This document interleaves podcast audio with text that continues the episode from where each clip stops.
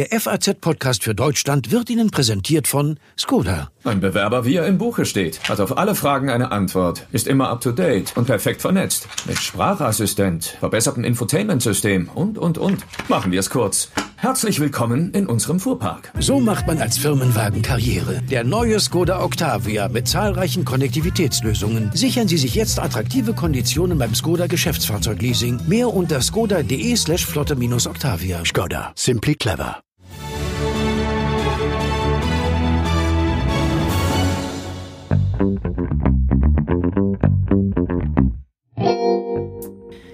Ein Gericht in Istanbul hat den Weltjournalisten Dennis Yücel heute Nachmittag verurteilt.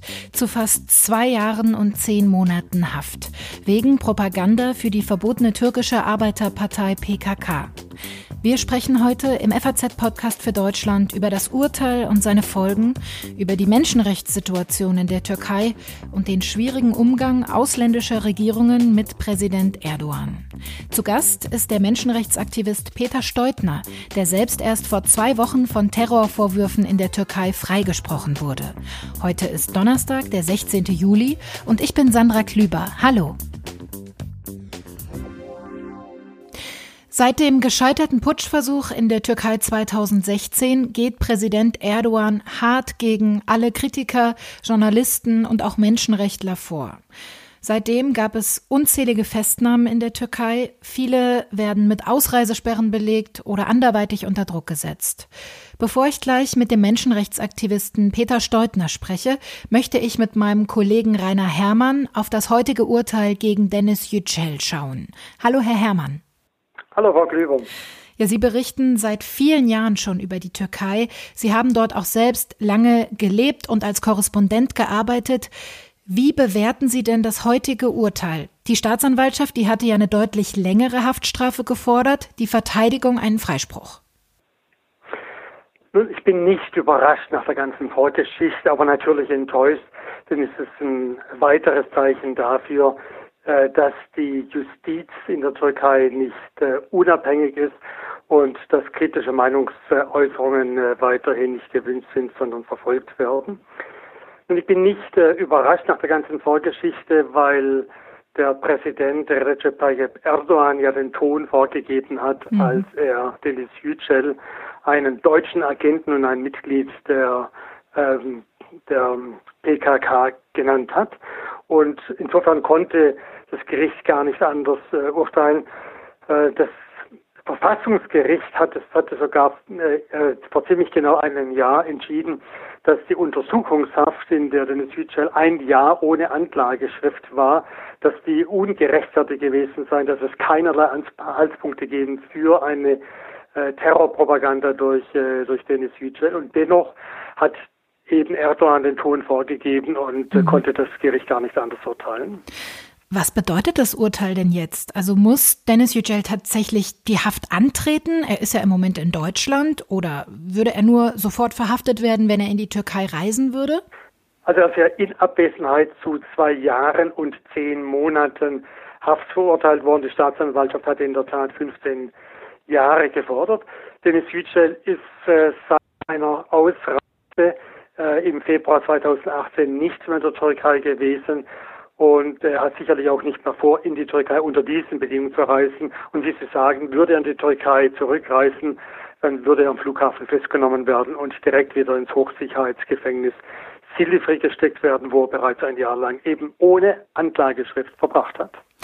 Der Anwalt äh, von Dennis Yücel, der hat auch direkt nach dem Urteil angekündigt, das nicht akzeptieren zu wollen. Das heißt, das Ganze geht jetzt auch ohnehin nochmal in Berufung? Es ist noch nicht rechtskräftig. In der Tat, äh, Veysel Ok ist einer der bekanntesten türkischen Anwälte und äh, er geht jetzt in, in Revision, aber es ist nicht zu erwarten, dass ein anderes Ergebnis rauskommt. Es zieht sich weiter in die Länge. Äh, zuletzt ist ja Anfang Juli der ganze Prozess vertagt worden. Schon damals war das Urteil erwartet worden und dann wurde es nochmal vertagt um zwei Wochen. Und das sind auch so weitere äh, Sticheleien, um ähm, den Angeklagten das Leben schwer zu machen. Und in diesem Fall geht äh, die Verteidigung in die Berufung, aber ich kann mir nicht vorstellen, dass ein anderes Ergebnis rauskommt. Wie viele Deutsche Staatsangehörige sind denn eigentlich im Moment in Haft noch in der Türkei oder dürfen das Land zumindest nicht verlassen? Da hüt sich das Auswärtige Amt in Schweigen. Ist es eine einstellige Zahl? Ist es eine zweistellige Zahl? Es waren mal eine Zeit lang etwa mehr als zwei Dutzend. Die Zahl hat sich reduziert. Die meisten dieser Fälle waren ähm, äh, hinter den Kulissen gelöst worden, ohne großen medialen Aufwand. Und ich halte die Chancen ähm, auch für günstiger, wenn man nicht groß darüber spricht, jemanden aus einer äh, Haft in der Türkei rauszubekommen. Aber es sind immer noch sicherlich plus minus zehn deutsche Staatsbürger mhm. in türkischen Gefängnissen aus politischen Gründen. Es hinzukommen natürlich viele, die aus die äh, aus kriminellen Vergehen äh, im Gefängnis sitzen, aber aus politischen Gründen etwa zehn. Wenn Sie mal auf die letzten Jahre zurückschauen, seit 2017, als wirklich es eine große Welle auch von Verhaftungen gab, hat sich Ihrer Einschätzung nach an der Menschenrechtssituation in der Türkei seitdem was verändert? Wenn, es sich, wenn sich etwas verändert hat, äh, Frau Klüber, dann zum Schlechteren.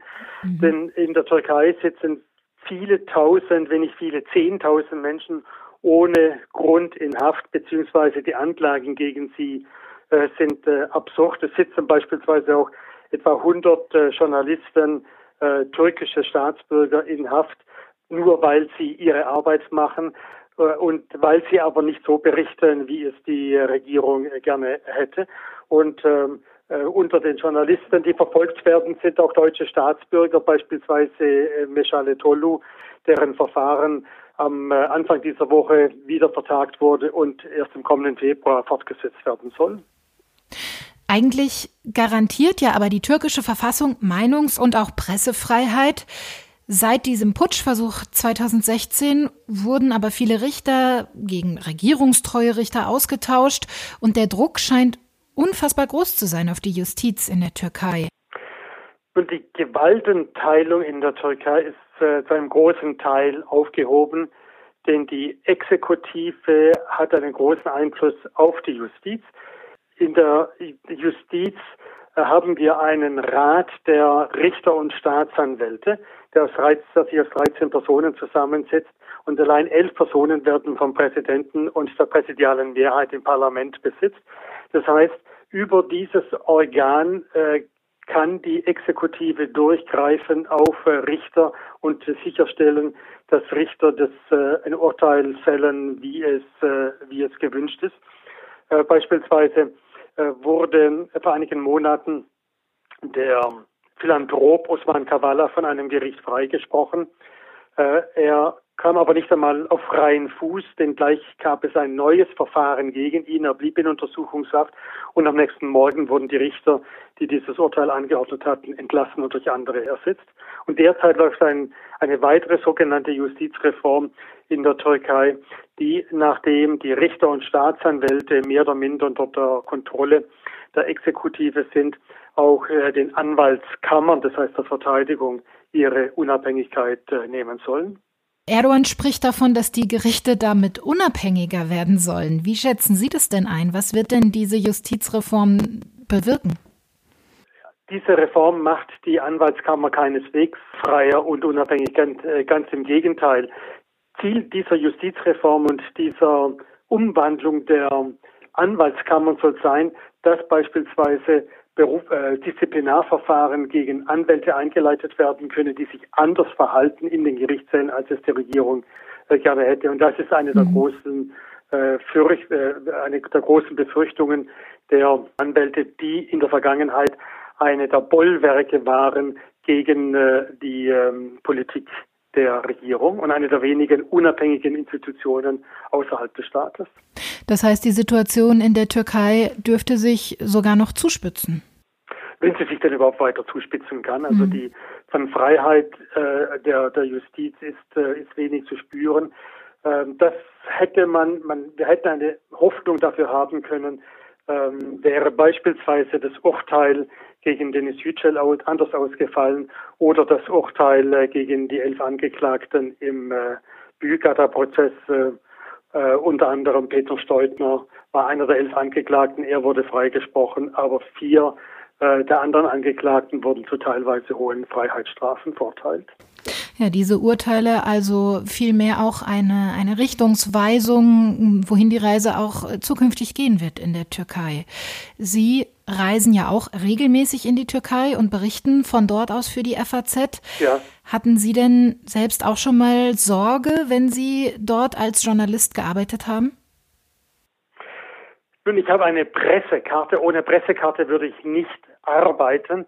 Und ich halte mich äh, im Wesentlichen in Ankara und in Istanbul auf. Und solange ich dort ähm, offizielle Termine habe oder äh, bei Institutionen ein- und ausgehe, die äh, die Regierung kennt, habe ich äh, keine äh, Bedenken.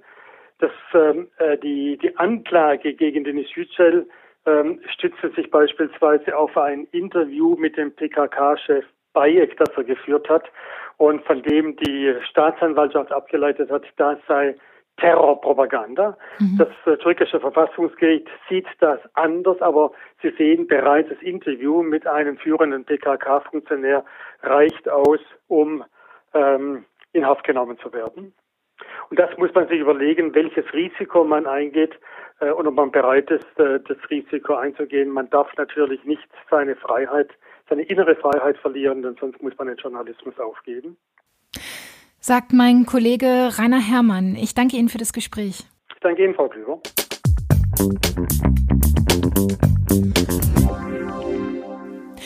Im Jahr 2017 wurden in der Türkei gleich eine ganze Reihe deutscher Staatsbürger festgenommen. Neben Dennis Yücel sind die Journalistin und Übersetzerin Michale Tolu und der Menschenrechtsaktivist Peter Steutner wohl die bekanntesten Fälle. Das Ringen um die Freilassung Peter Steutners hatte einen diplomatischen Streit zwischen Deutschland und der Türkei ausgelöst. Er war 2017 während eines Workshops von Amnesty International in der Türkei festgenommen worden, zusammen mit zehn weiteren Menschenrechtlern. Der Vorwurf Mitgliedschaft in einer bewaffneten Terrororganisation. Der Prozess zog sich über Jahre hin. Vor zwei Wochen dann wurde Peter Steutner freigesprochen. Mit ihm will ich jetzt über den Fall Dennis Yücel und natürlich auch seine eigene Geschichte sprechen.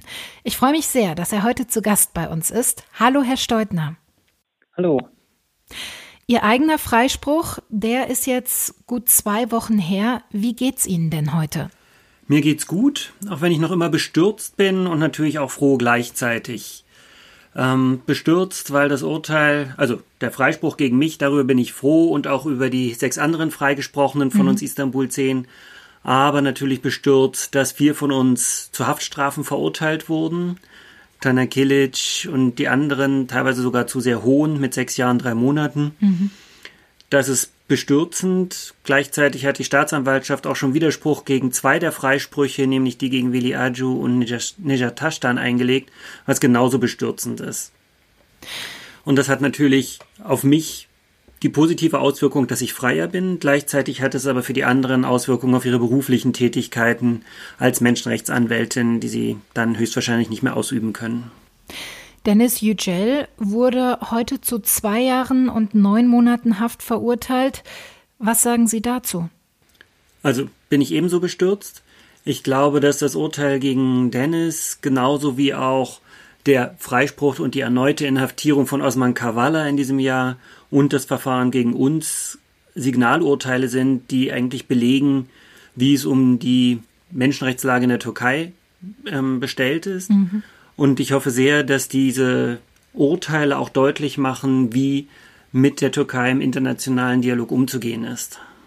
Sind Sie in Kontakt mit Dennis Yücel? Wir sind sporadisch in Kontakt, ja. Wie ging es ihm denn in den letzten Tagen? Haben Sie da mal mit ihm gesprochen? Nein, so oft sind wir nicht in Kontakt. Ich hatte heute früh kurz mit ihm Kontakt, habe ihm solidarische Grüße geschickt und denke, dass es ihm an seinem Verfahrenstag ähnlich geht wie mir. Wenn es sehr unruhig, ähm, versucht alles nachzuverfolgen, was im Gerichtssaal passiert und dann kommt halt so eine Entscheidung, die dann doch einen langen Schatten werfen wird. Ihr Prozess hat, wie viele andere Verfahren in der Türkei auch, sehr lange gedauert, fast drei Jahre. Auch der Prozess gegen Dennis Yücel, der lief mehrere Jahre, Prozesstermine, die wurden immer wieder vertagt. Was macht das mit Angeklagten? Was hat das mit Ihnen gemacht? Also natürlich sind diese verzögerten Verfahren, dieses Hinausziehen, das immer wieder Vertagen, ist ein Teil von Repression, von Unterdrückung, von Einschüchterung. Da ja, kommt es darauf an, wie viel innere Kraft da ist. Bei mir war relativ viel da, auch einfach gestützt durch die viele und sehr weite Solidarität, die ich erfahren durfte. So ein langes Verfahren bindet innere und äußere Kräfte. Es hängt wie so ein Damoklesschwert über einem auf so einer emotionalen Ebene. Mhm. Gleichzeitig braucht Sorgearbeit von Angehörigen, von Unterstützerinnen. Es bindet aber auch Arbeitszeit und finanzielle Ressourcen für die juristische Verteidigung. Und es hat wirklich auch massive Auswirkungen auf das ganze Familien- und Freundesystem, weil es immer wieder Thema ist, weil es immer wieder, ja, zu Sorgen kommt und man immer wieder Leute um sich herum aufbauen muss. Das ist nicht so einfach, damit umzugehen. Mit dem Urteil gegen vier ihrer Mitangeklagten, wir haben gerade schon kurz drüber gesprochen, ist die Türkei jetzt das erste Land, das Vertreter von Amnesty International wegen ihrer Menschenrechtsarbeit verurteilt hat. Amnesty International hat das auch schon als Tabubruch bezeichnet. Wie schwer wiegt dieser Tabubruch? Ich glaube, es ist ein Präzedenzfall, der belegt, dass auch Regierungen, die internationale Menschenrechtsabkommen bindend unterzeichnet haben, den Schutz von Menschenrechtsverteidigern mit, gleichzeitig mit den Füßen treten. Und hier ist ganz klar meiner Meinung nach die internationale Staatengemeinschaft und damit auch die deutsche Regierung gefragt, diese Verletzungen internationalen Rechts klar zu benennen und auch zu sanktionieren. Wenn wir jetzt mal auf den Umgang der Bundesregierung mit der Türkei schauen, äh, wie denken Sie denn darüber? Würden Sie ähm, sich da mehr Einsatz wünschen, zum Beispiel von Bundesaußenminister Heiko Maas? Also ich bin da zwiegespalten. Zum einen vertraue ich da auf die Zusagen der Regierungsmitglieder, mit denen ich persönlichen Kontakt habe, dass auf allen Ebenen und bei allen bilateralen Treffen die Menschenrechtssituation angesprochen wird. Gleichzeitig glaube ich, da ist noch viel, viel Luft nach oben. Dazu gehören auch ganz klar klare gesetzliche Regelungen für Unternehmen zur Kooperation mit Staaten und Regierungen, in denen Menschenrechtsverletzungen begangen werden. Also sprich, deutsche Unternehmen, die mit Auslandsfirmen kooperieren oder mit Staaten kooperieren, in denen Menschenrechtsverletzungen begangen werden sollten, dies nicht tun dürfen. Wir haben das gesehen, es gibt gerade jetzt einen Monitoringbericht zum Nationalen Aktionsplan Wirtschaft und Menschenrechte, wo deutlich wird, manche Unternehmen halten sich dran, andere überhaupt nicht. Mhm. Ich denke, hier muss es eine ja, gesetzlich verankerte und bei Nichteinhalten auch sanktionierbare menschenrechtliche Sorgfaltspflicht geben. Und ich denke, wenn ich mir die Situation in Deutschland anschaue, ich denke, wir können aus Deutschland viel besser kritisieren, Menschenrechtssituationen in anderen Ländern kritisieren, wenn wir vor der eigenen Haustür auch sorgfältig kehren. Mhm. Und das heißt zum Beispiel die Aufklärung der NSU-Morde, die Morde von Hanau oder auch eine ganz klare menschenrechtsbasierte Flüchtlingspolitik.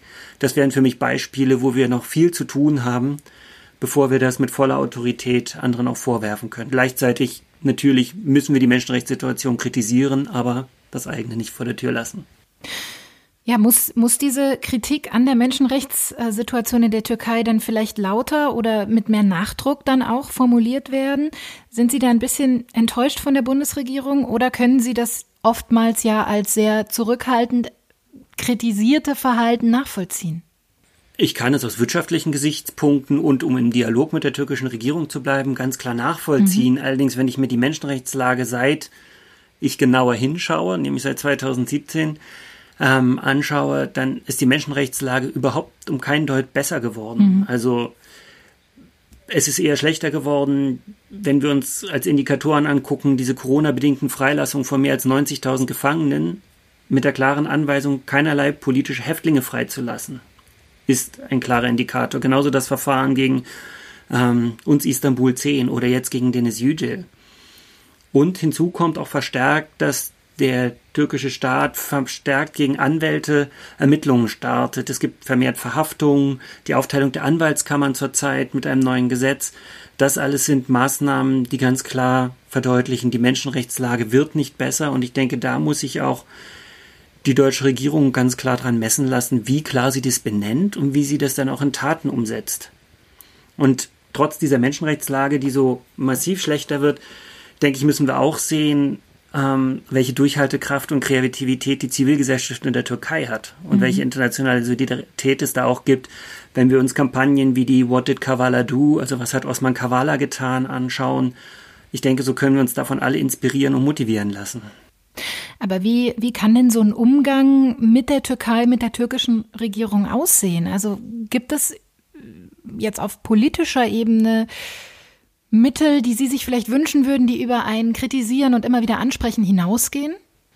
Na klar, also ich denke, es gibt ganz klare Wirtschaftsabkommen, es gibt Bürgschaften der Bundesrepublik Deutschland für Wirtschaftskooperationen mit der Türkei. Das alles oder die Militärkooperation innerhalb mhm. der NATO, das sind alles Faktoren, die man als Druckmittel ansetzen kann. Und ich denke, dass es auch sehr scheinheilig ist, diesen Flüchtlingsdeal aufrechtzuerhalten, mhm. wenn gleichzeitig die Menschenrechtslage in der Türkei so katastrophal ist. Ich glaube, da hat die deutsche Bundesregierung ganz klar Druckmittel, die sie auch einsetzen sollte. Und im Moment eben noch nicht einsetzt? Genau, also nur sehr zaghaft einsetzt. Und wenn wir uns anschauen, es wurde mit den Hermesbürgschaften oder einem Abschwächen der Hermesbürgschaften zur Zeit meiner Inhaftierung gedroht. Das wurde, obwohl es zwar meine Freilassung gab, aber die Menschenrechtssituation insgesamt eher schlechter geworden ist, wurde das nicht wieder aufgefahren gegen die Türkei. Ich denke, da ist massiv Handlungs- oder da gibt es großen Handlungsspielraum. Ja, Sie haben gerade von Ihrer eigenen Zeit der Inhaftierung gesprochen. Wie blicken Sie denn auf den diplomatischen Streit zurück heute mit etwas Abstand, den damals Ihre Verhaftung ausgelöst hat zwischen der Türkei und Deutschland? Ähm. Also ich stelle mir das ja irgendwie auch absurd vor, dass man plötzlich zu einer Art äh, Spielball von Weltpolitik wird. Ja, auf der einen Seite ist es natürlich absurd. Ähm, es ist auch spannend, mit welchen Kontakten man dann plötzlich zu tun hat. Und gleichzeitig würde ich mir wünschen, dass eigentlich alle Menschenrechtsverletzungen, die in welchem Land auch immer, inklusive auch in Deutschland, dass die ähnliche Zerwürfnisse auslösen würden. Mhm. Ja, also ich bin auf einer politischen Ebene natürlich dankbar, was auf ganz vielen verschiedenen Ebenen getan wurde, auch für mich und damit auch das Verhältnis oder ein, ja, das, die Verschlechterung des Verhältnisses in Kauf genommen wurde oder als Druckmittel eingesetzt wurde. Und gleichzeitig sollten diese, die Verschlechterung von diplomatischen Verhältnissen ganz klar als Druckmittel auch bei anderen Menschenrechtsverfahren genutzt werden. In Ihrem Fall hat ja letztendlich Altkanzler Gerhard Schröder vermittelt, verhandelt und damit Ihre Entlassung aus der Untersuchungshaft erwirkt. Haben Sie das damals mitbekommen? Wie haben Sie das erlebt? Also spannend für mich, wie viel Aufmerksamkeit Herr Schröder da immer noch bekommt. Mhm. Im Gefängnis habe ich davon überhaupt nichts mitbekommen. Kann auch nicht einschätzen, wie wirksam seine Interventionen wirklich waren. Ähm, ich habe am Tag der Freilassung davon erfahren durch das Konsulatspersonal, war da sehr überrascht. Gleichzeitig natürlich dankbar für jeden, der oder die sich für mich eingesetzt hat. Mhm. Was allerdings viel weniger sichtbar ist und was ich viel mehr mitbekommen habe, war die massive Unterstützung der türkischen Zivilgesellschaft. Und da vielleicht nur zwei Beispiele. Also ich habe erfahren, wie auf vielen Parteiebenen, auf privaten Ebenen, auf offiziellen Protestebenen sich ja, Aktivistinnen, Organisationen der türkischen Zivilgesellschaft für unsere Freilassung und unsere Freisprüche eingesetzt haben und bis heute auch weiter einsetzen. Oder aber auch einfach nur die Frau einer Menschenrechtsorganisation, die für mich über die dreieinhalb, vier Monate, die ich inhaftiert war, Kleidung gekauft hat. Mhm. Obwohl sie mich überhaupt nicht kannte, sondern nur eine Beschreibung von meinem Anwalt hatte, wie groß ich bin und halt ein Bild aus der Presse kannte. Mhm. Und das ist ein Einsatz, wo ich glaub, glaube ganz klar, das ist ein, sind große Mosaiksteine darin, wie Menschenrechtssituation verbessert werden kann, wie Druck aufgebaut werden kann und wie sowas dann auch zu Freilassungen und Freisprüchen führen kann. Können Sie sich ähm, abschließend die Frage vorstellen, jemals wieder in die Türkei zu reisen? Also in der momentanen Menschenrechtslage sicherlich nicht. Ähm, ich möchte einfach meiner Familie, meinem, meinen Freundin die Sorge nicht zumuten. Gleichzeitig würde ich lieber heute als morgen in die Türkei reisen. Mein Anwaltsteam, die anderen UnterstützerInnen, die ich dort kennengelernt habe, meine Mitanhaftierten, die würde ich gerne in aller Solidarität besuchen und dort auch eigentlich gerne gemeinsam für eine Verbesserung der Menschenrechtslage in der Türkei kämpfen können. Ja, ich, ich wünsche Ihnen, dass das vielleicht in absehbarer Zeit auch wieder möglich ist für Sie. Haben Sie ganz herzlichen Dank für das Gespräch. Und damit sind wir am Ende der heutigen Folge angekommen. Wir freuen uns immer sehr über Ihr Feedback. Bewerten Sie uns also gerne in der Apple Podcast App. Ja, und ich freue mich, wenn Sie auch morgen wieder mit dabei sind, denn dann sieht die Welt vielleicht schon wieder anders aus.